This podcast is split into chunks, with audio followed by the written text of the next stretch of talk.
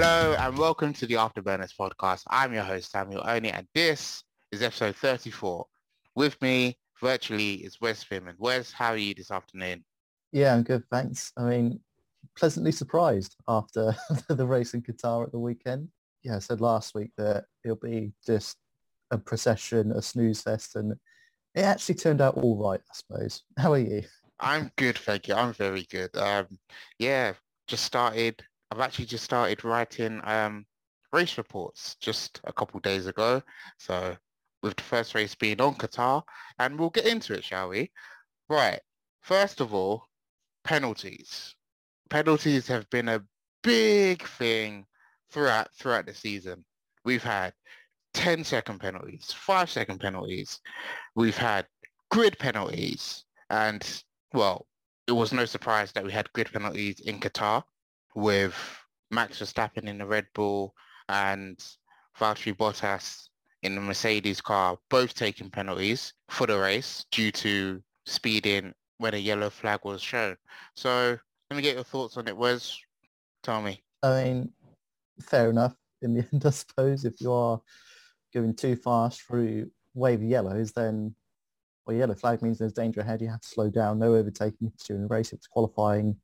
Drive at a sensible speed, slow your pace down, and yeah, Verstappen went past two wave yellow flags, so hence why he got a harsher grid penalty than Bottas, who only went through the one waved yellow. I think Carlos Sainz was also brought in to the stewards as well, but was cleared, I think, in the end. So yeah, no grid penalty for Sainz, but penalties for Verstappen and Bottas. I suppose in the end, they played a big role in making the Qatar Grand Prix more entertaining. Because penalties. I think if we didn't have those grid penalties and we had Verstappen starting, well, it would have been second, I think, with Bottas third, then I don't think the race would have been as engaging and as good to watch. Yeah. If we didn't have those penalties, if it was Hamilton first, Verstappen second, Bottas third, then I think we wouldn't have seen hardly anywhere near as much overtaking that we saw on Sunday. And now.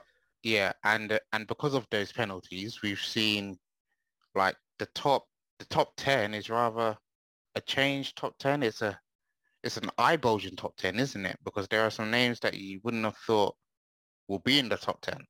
Yeah, I mean, Gasly on the front row. I mean, not often does AlphaTauri or previously Toro Rosso get anywhere near the front of the grid. Yes, Vettel won in 2008 in extreme circumstances in Monza, but again, Gasly, what a season he's had.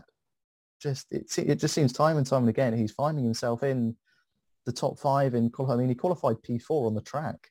Yeah, an incredible result for AlphaTauri. Alonso P5 as well. Yuki Tsunoda is P8. Yeah, Yuki Tsunoda P8 again. Decent result for AlphaTauri. Easily in the top 10.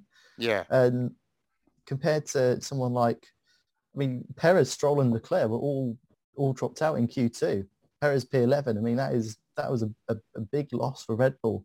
Very big loss. I think, given that these last two races are becoming so crucial to points and the title fight. Only 8 points between them now, between Verstappen and Hamilton. Mercedes and Red Bull need their number two drivers. They need Bottas and Perez to perform as solidly as their number ones, as Hamilton and Verstappen, to sort of hold each other back, if you like. Yeah. So you got number two fighting number two and number one fighting number one.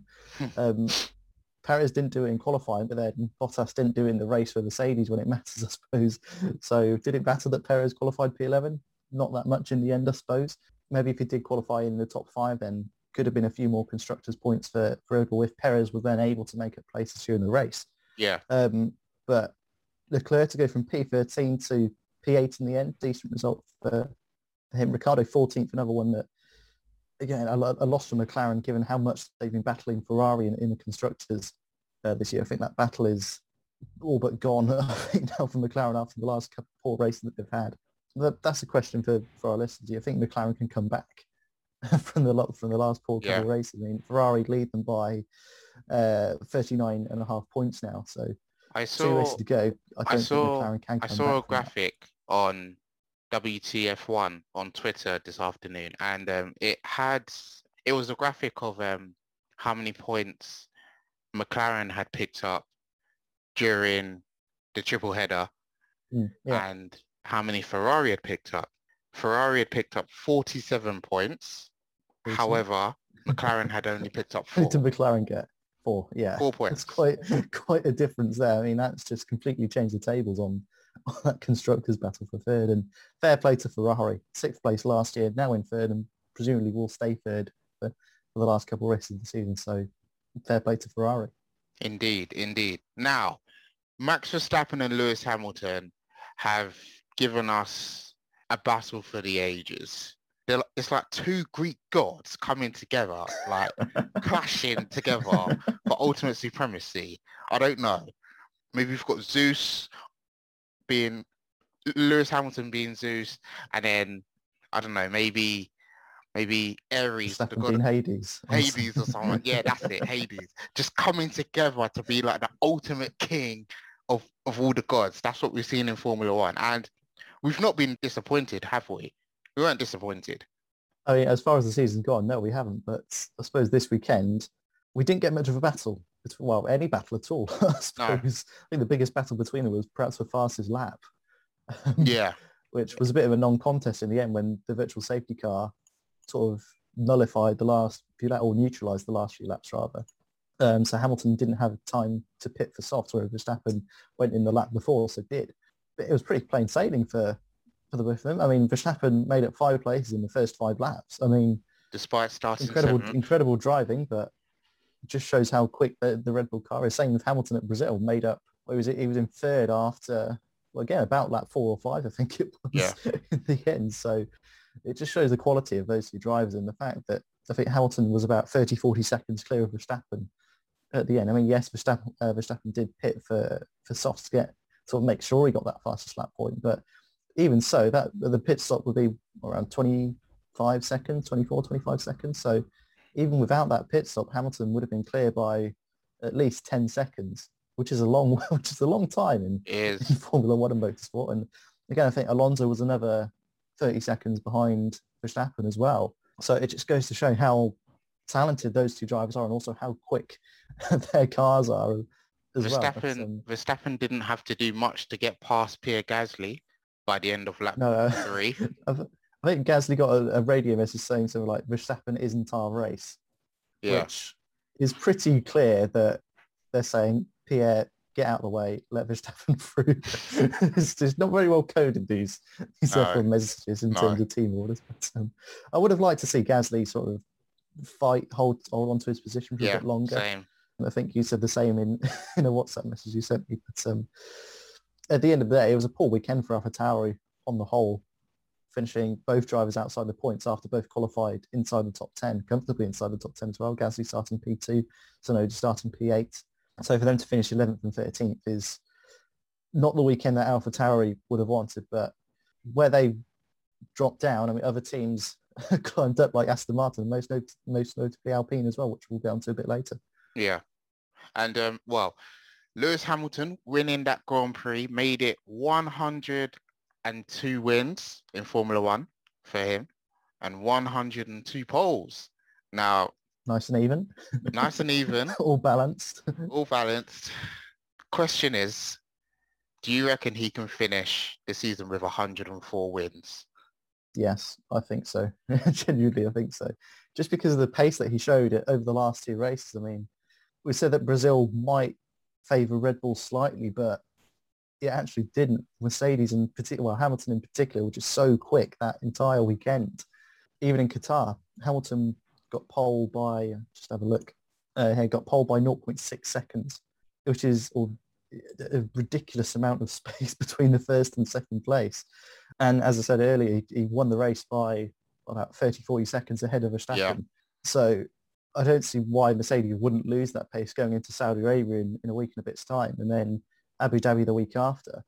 I think the pressure is now on Red Bull, generally, and Verstappen to keep that 8-point lead, because it doesn't matter if he wins the championship by 8 points now or 1 point. If he wins by a point, he still wins the championship. So the pressure is really on Red Bull to, if they get a win, if Verstappen wins, then I think that's championship over. Well, I think he'll win the championship over. I think if Verstappen wins with fastest lap, then Hamilton needs to finish sixth, I think, is it?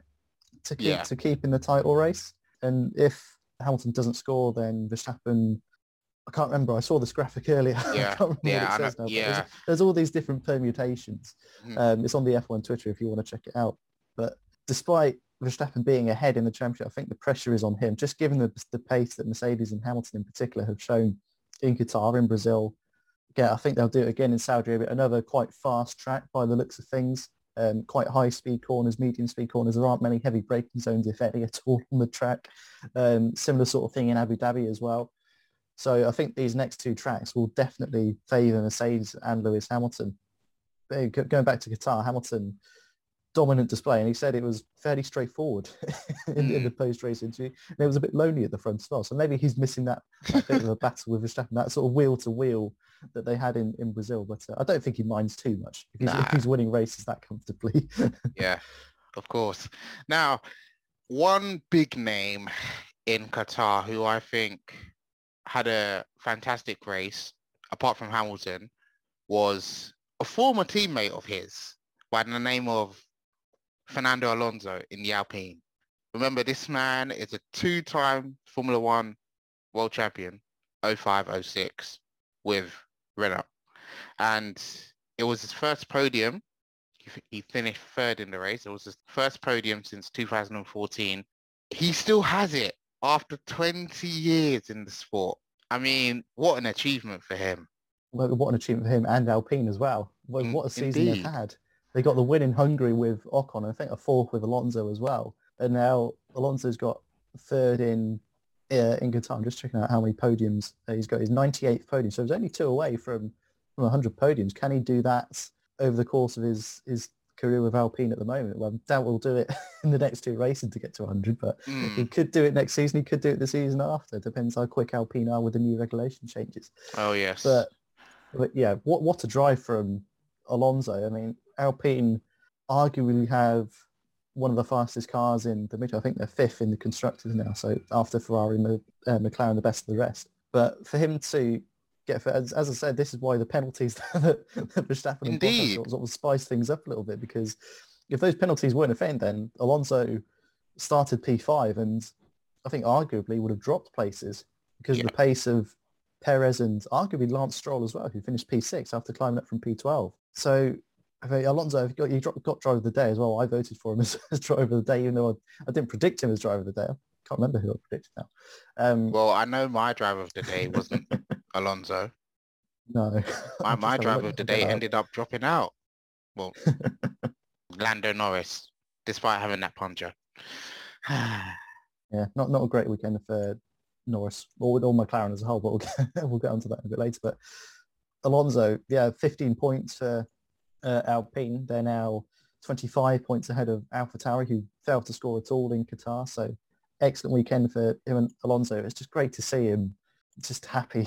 It was after, I think it was Kota, when he got quite frustrated, and I said I was quite disappointed with him for his sort of maturity and sort of arguing with the stewards and stuff. But it just shows what a great driver he is. As I say, two-time world champion. Yes, it was 15 and 16 years ago, so quite a while, but you could just see it meant so much to him and to the team as well. Alpine, essentially Renault, essentially the team that he won those two world championships with as well. So it was just great to see Alonso back on the... I think the podium itself of Hamilton, Verstappen and Alonso, I think that podium has the most combined podiums of any F1 podium in history, if that makes sense. So Hamilton's got in the hundreds, Verstappen's probably got close to 100, if not more, well, more than 100, I assume. Alonso's now got 98. So all those added up Verstappen, together. 100, Verstappen close to 100 podiums. Really? Surely. I'll double check that now, actually. I mean, he must have, for a man that made his debut in 2016 up till now. Oh, never, I'm completely off. He's got 58. Never mind. 19 wins and 58 podiums. Because I thought, well, he's been racing for Red Bull for 5 years. Actually, no, 100 podiums would mean he'd need to be on the podium at every single race since 2016, pretty much. That's just slightly off there. Yeah, Alonso, brilliant race for him. Brilliant to see him back on the podium. Indeed. Hopefully he does get 100 podiums, as you said, probably over the course of next season or the season after, however long he's going to stay at Alpine. But yeah, it's great to see him on the podium. Sergio Perez, how would you summarize his race weekend? Because he got knocked out of Q3. Well, he didn't make it into Q3, sorry. And therefore started P11. Now, Red Bull were not happy with that. Christian Horner would not be happy with that, having his second driver starting in P11, you know, to try and help Max Verstappen.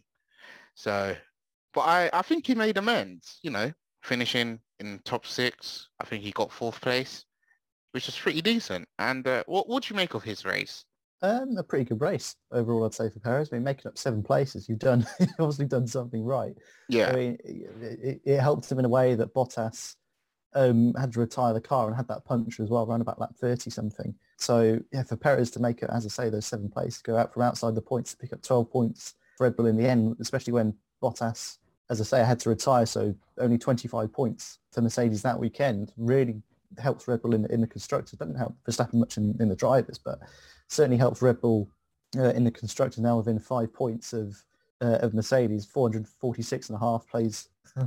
So again, with 2 races to go, it's going to be really crucial to how the number 2 drivers of Perez and Bottas sort of stand up, try and sort of battle each other, have those sort of mini battles between each other over the course of Saudi Arabia and Abu Dhabi, just to try and help the teams pick up that constructors title, because a lot of the focus is on the Drivers' Championship, and understandably so, but F1 is also a team sport as well. You've got 2 cars, 2 drivers, so you want that constructor at the end of the... People don't get one, they'll want the other, I think is fairly safe to say. But yeah, Perez, another good recovery drive almost. He started a bit further back outside the top 10, climbed up to 4th. Yeah, he finished a minute behind Hamilton, but again, Hamilton was just so fast for the whole weekend, and almost, it was about 3 seconds off Alonso at the end. Alonso on the one-stopper as well, so maybe a few more laps, maybe 5-6 more laps, then Perez could have had that podium. And I remember someone on his race engineer coming along on the radio saying, that podium's yours. Yeah. I remember Alonso also saying on the radio with about, I think, 3 or 4 laps to go, saying, are we going to make it? And the team were just like, yeah, you'll make it, you'll be fine, because I think he was in that window of, I think it was on the hards, and I think Pirelli said that the hards can go maximum of about 40 laps. 40 laps, yeah. And I think he would have completed it in about 34 laps on stint on the tyre, something like that. So he would have been okay, and he was okay in the end, unfortunately, for Perez and Red Bull. Yeah, as I say, Perez, solid drive, another 12 points for him, 12 points for Red Bull, and again, sets up the Constructors' Championship nicely for the last 2 races. Indeed. Well, your number 2 driver, you want them to, you know, be the backup to, like, you know, your number 1 driver, but you also want him to try and settle things and do the job in the race. And unfortunately for Valtteri Bottas, he didn't quite do the job. In fact, he had an awful race. I mean, yeah. Apart from Monaco with that horrible pit stop, which took almost 48 hours. It took 2 days in the end, I think, to get that tire off. I might say that Qatar's probably been his worst race of the season. Correct me if I'm wrong, but... I can't correct you. I don't think he's had a worse race this season. I mean, to start 5th, go down to 11th, have problems with the tyre, and ultimately retire, it shows that it just didn't work out for him. Not at all. I mean, yeah, he got the 3-place grid penalties, so he went from 3rd to 6th. But at the same time, Verstappen went up 5 places. Bottas lost 5 places. He went from 6th to 11th. And I remember at one point, Toto Wolff came on the radio, which you don't really hear that often. You don't usually hear team principals come over the radio saying, come on, Valtteri, let's get these cars, I think is what he said. And Bottas didn't really respond to that. It shows he was annoyed. He was annoyed, to put it nicely. Toto was annoyed. I mean, understandably so. I mean, the season is just so close between, well, but in the drivers and constructors, that, as we said, you want the number 2 drivers to perform, and Perez did and Bottas didn't. And I suppose he arguably was hampered a little bit by strategy. in terms that Mercedes wanted him to do the one-stopper, starting on the mediums, which Hamilton did as well. I think they were one of the few teams to start on the mediums. I think Alonso was on the softs, Gasly was on the softs. Yep. A lot of drivers started on soft tyres, mm-hmm. but Mercedes didn't. So potentially they would have wanted to do the one-stop with both. But I think because Hamilton was so far ahead, they could afford to do the two-stop, and it obviously worked out quite well at the end. But for Bottas, yeah, not so much. Got a punch. I can't remember what lap it was now. 35? Roundabout. I've got the pit stop summary up here now. He pitted on lap 33, so punch around about lap 32. And that also caused him to go off into the gravel as well, which damaged the underside of the car, damaged the front wing. I think that was the main reason. Sorry if you can hear there's like a fire engine or an ambulance going on outside. But yeah, I think that sort of trip into the gravel didn't help Bottas. It hindered him more than the puncture could have done, I suppose. If he kept it on the track with the punch, then maybe he would have been able to finish the race. But I think that damage in the end caused from the gravel trap arguably led into him and Mercedes to retire the car. So poor weekend I think it was the worst weekend that Bottas has had this season. Started 6th place, dropped outside the points within the first couple of laps, was running around about P14, P15, I think, when Mercedes came over the radio to say, Bottas, we need to retire the car. So horrendous. So Bottas, not a weekend that he'll want to remember, and he's got 2 races left at Mercedes. He'll want to give it his all to show, I suppose, sort of what they're missing, maybe, when he goes to Alfa Romeo next year. But he wants Mercedes. He's been a part of the team for, I think, 5 years, if not 6 years now. I think this is 17, 18, 19, 20, 21, 5 years. 5 years. His 5th year with Mercedes. So he knows what the team's like. He knows the team, absolutely. He'll want to just perform as well as he can the next 2 races, or the last 2 races of the season, to allow Hamilton to win the Drivers' Championship and Mercedes to win the Constructors' Championship. I think Mercedes, it'll be their 8th year running for the Constructors, and Hamilton, obviously, his 8th championship as well. So, I was going to say 7th in a row, but of course, Rosberg fitting in there in 2016. But yeah, Bottas on the one-stopper. A lot of teams tried to do the one-stopper. I mean, Alonso successfully pulled off the one-stopper, but other teams weren't quite successful. Williams, notably, being one of the drivers. And it brings in the tyre deck, because Pirelli did say that with the mediums, the limit is 30 laps. And I mean, I'm not sure, maybe Bottas and the Williams as well had punches and ultimately had to retire. So it just shows that it was impossible to do the one stop, but Alonso did it. But there were other drivers who did two stop strategies as well. So yeah, it's a lesson to learn, because we're going to be having Qatar for a very long time. So I think this is the opportunity that drivers and teams have to learn from this, because from 2023 onwards, we may be having a lot of this. So yeah, it won't be easy. Yeah, absolutely. I mean, the graphic I saw before the race where it says, F1 usually put out a graphic saying what strategies the teams could use during the race, and all three strategies on show were two stoppers, whether it was medium hard medium was the fastest strategy, I think, then soft hard medium. The final option was something like medium hard. But yeah, a few teams went against that advice, went against Pirelli's advice. I think they said that the mediums could last a maximum of 30 laps. Bottas went to, I think, 34 laps overall on those mediums, including the laps he did in qualifying. Yeah. The hards no more than 40 laps, which was perhaps a bit of a miscalculation potentially. Since we saw both Williams cars, Russell and Latifi, go out round about lap 31, lap 32 on those hard tyres. So fair play to Alonso for managing those tyres, particularly I think the front left was the main problem tyre, if you like, the one that had the most forces going into it over the course of the track. Yeah, I mean, fair play to the teams that made the one-stop work, but it didn't work for, as I say, Williams. I think Norris got a puncher on lap 48, 49. And yeah, it goes to show that whilst the teams, in theory, the one-stopper was the fastest strategy, and yes, it paid off for Alonso and maybe a couple of other drivers as well, but Pirelli was saying, no, it's impossible. You can't do a one-stop without risking punches, and the teams that took the risk, some paid off, some didn't. So they'll learn from their mistakes over the weekend. Williams, McLaren with Norris as well, and say a couple of other drivers I can't quite remember.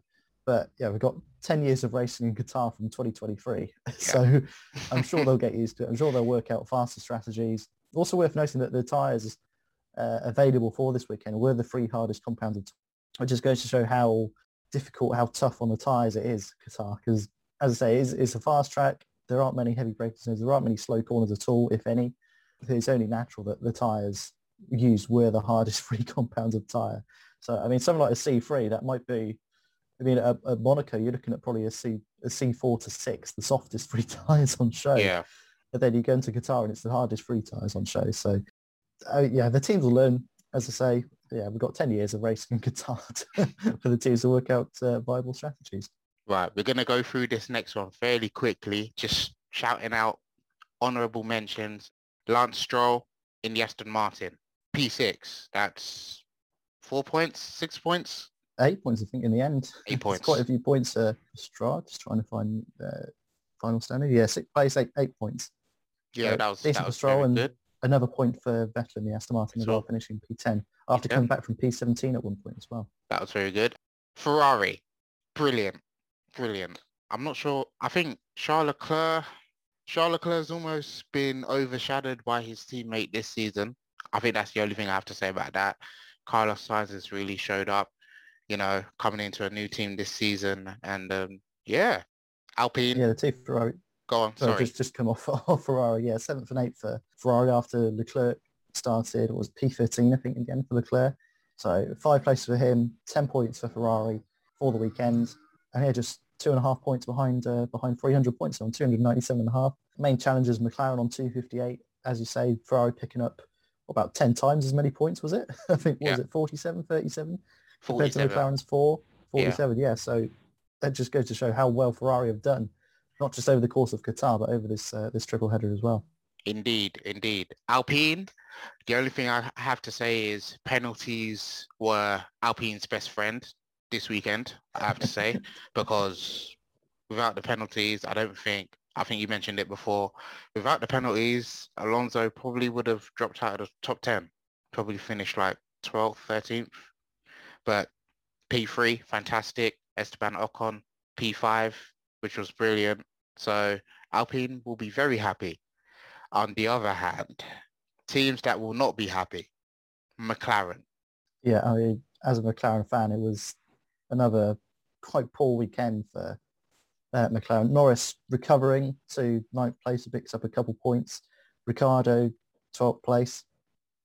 Just look up where they started. I think Ricciardo started P14, so yeah, he made up a couple of places, but he struggled a bit, Ricciardo. I mean, yeah, he got the win in Monza, brilliant, fantastic, but overall, you'd say with Ricciardo's season, a little bit disappointing. And given, I suppose, the pace that McLaren have showed, particularly in the first half of the season, and certainly before this triple header, they'd have been wanting to take this battle with Ferrari, or they'd have wanted to win this battle with Ferrari in the Constructors. But as we've said, the last 3 weekends, this triple header has not gone well for them at all. I think Pratt started with Russia and Norris's sort of lost win, if you like, at Sochi in the rain. But it's not gone well for McLaren. I mean, Norris is still 5th in the Drivers' Championship, still ahead of both Ferraris and Ricciardo.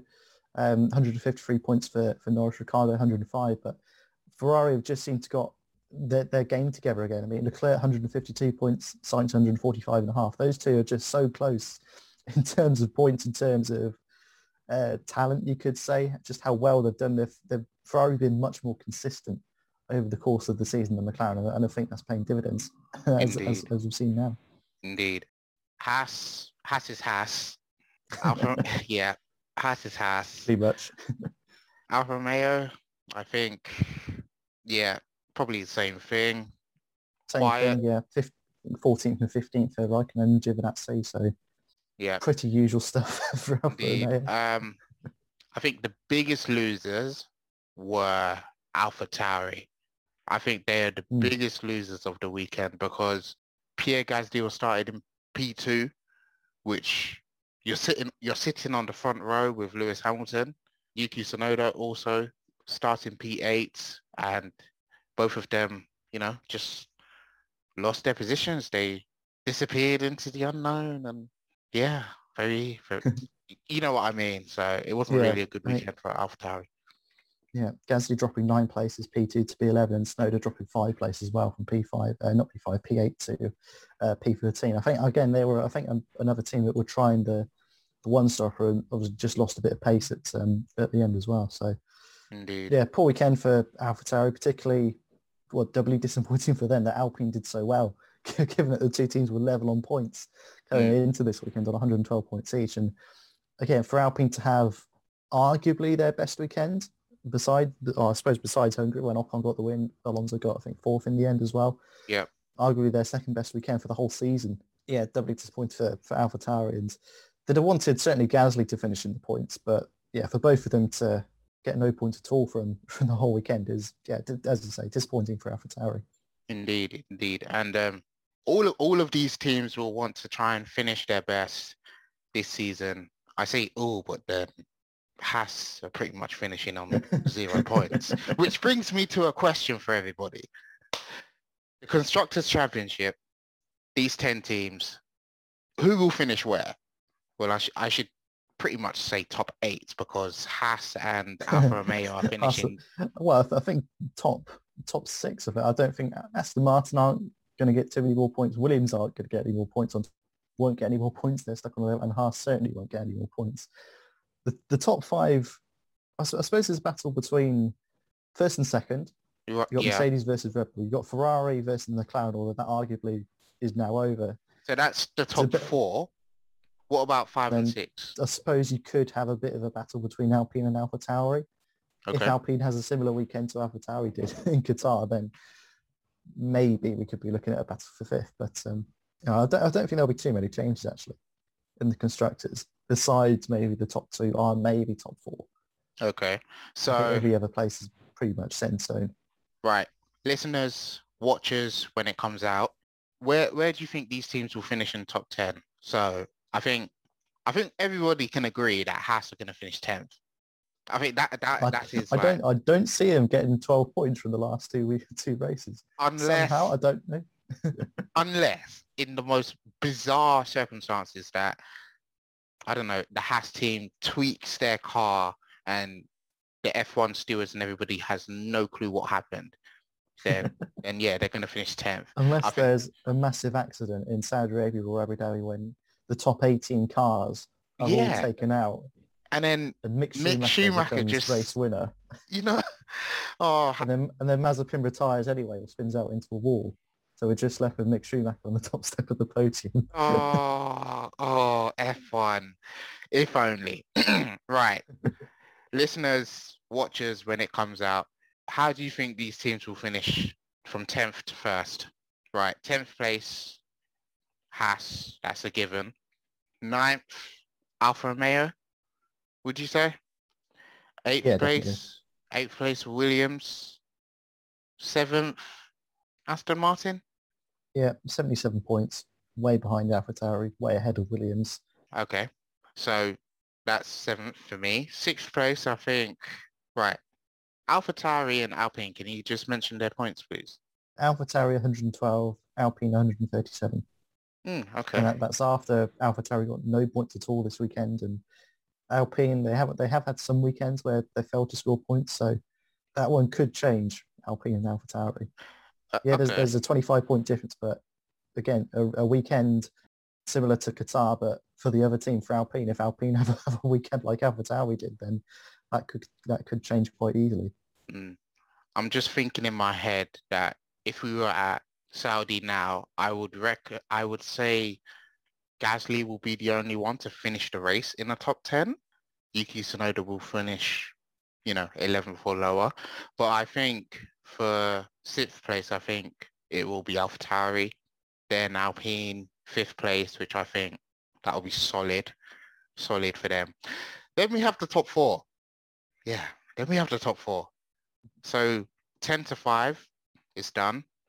Top 4, I'm going to have to say McLaren for 4th place because... Yeah, I'll agree with you.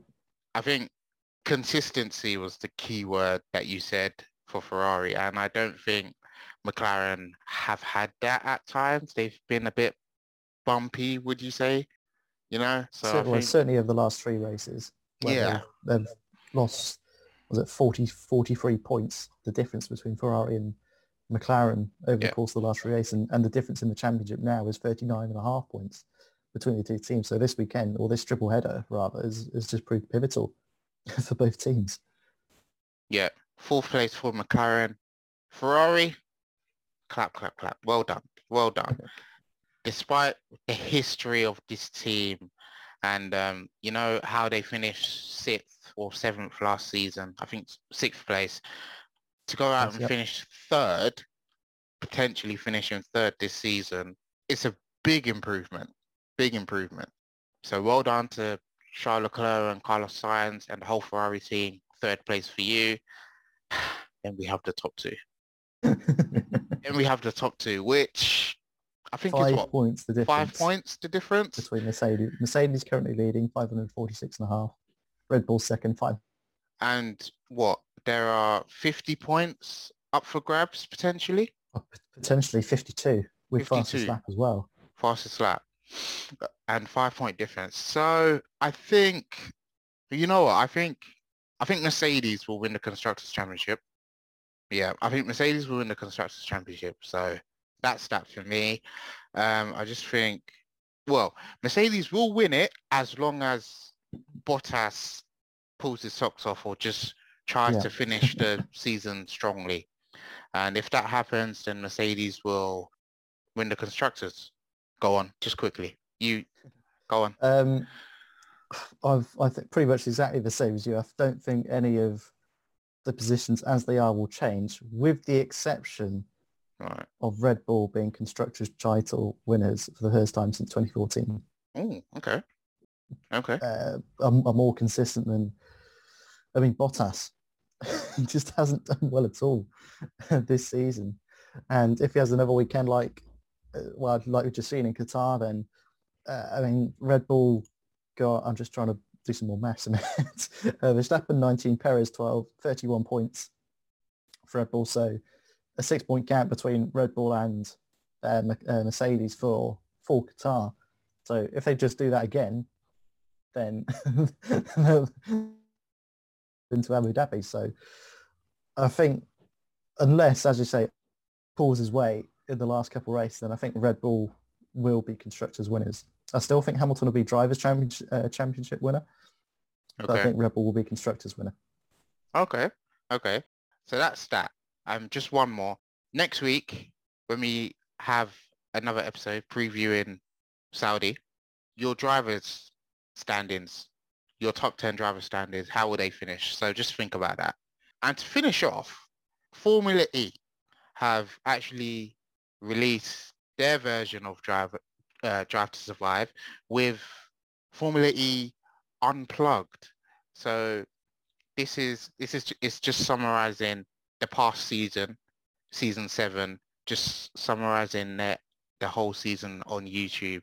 It's available on YouTube now, 15 episodes, and it should be a real watch. Go ahead and watch it, and I'm sure you will enjoy it. I think I need to go and watch it as well. I've enjoyed watching Formula E, well, since the start of the year, and it's been great. Wes, what's your thoughts on it? Yeah, I mean, definitely. I mean, I've watched all 3 seasons of Drive to Survive, so I think for Formula E to do something quite similar, I think we're seeing new fans come to F1 off the back of Drive to Survive. So I think that the fact that it's free on YouTube, I think, is brilliant, amazing. We're seeing Formula E go on to BBC, on BBC Two, and live streaming on BBC Sport as well, on iPlayer. So I think everything Formula E is doing to just try and make it as available and out there as possible is brilliant. And I can only...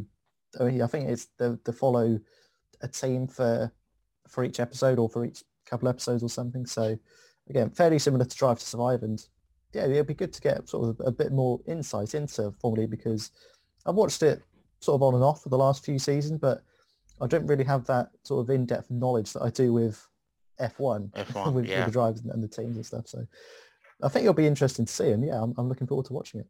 Indeed. So, ladies and gentlemen, F1 fans, we've come to the end of another Afterburners podcast episode. Well, we hope you've enjoyed it. Lewis Hamilton, who pretty much, still in this title fight, just 5 points. Is it 5 points? 8 points? Eight points in the drivers, 5 points in the constructors. 8 points separates Lewis Hamilton and Max Verstappen. With Saudi Arabia in a couple of weeks' time, it's hotting up, everybody. We're coming to an end of an amazing story. And yeah, I've been your host, Samuel Oni, and it's a goodbye from me. Bye-bye. And it's a goodbye from Wes. Bye-bye. And we'll see you again in a few weeks for Saudi Arabia.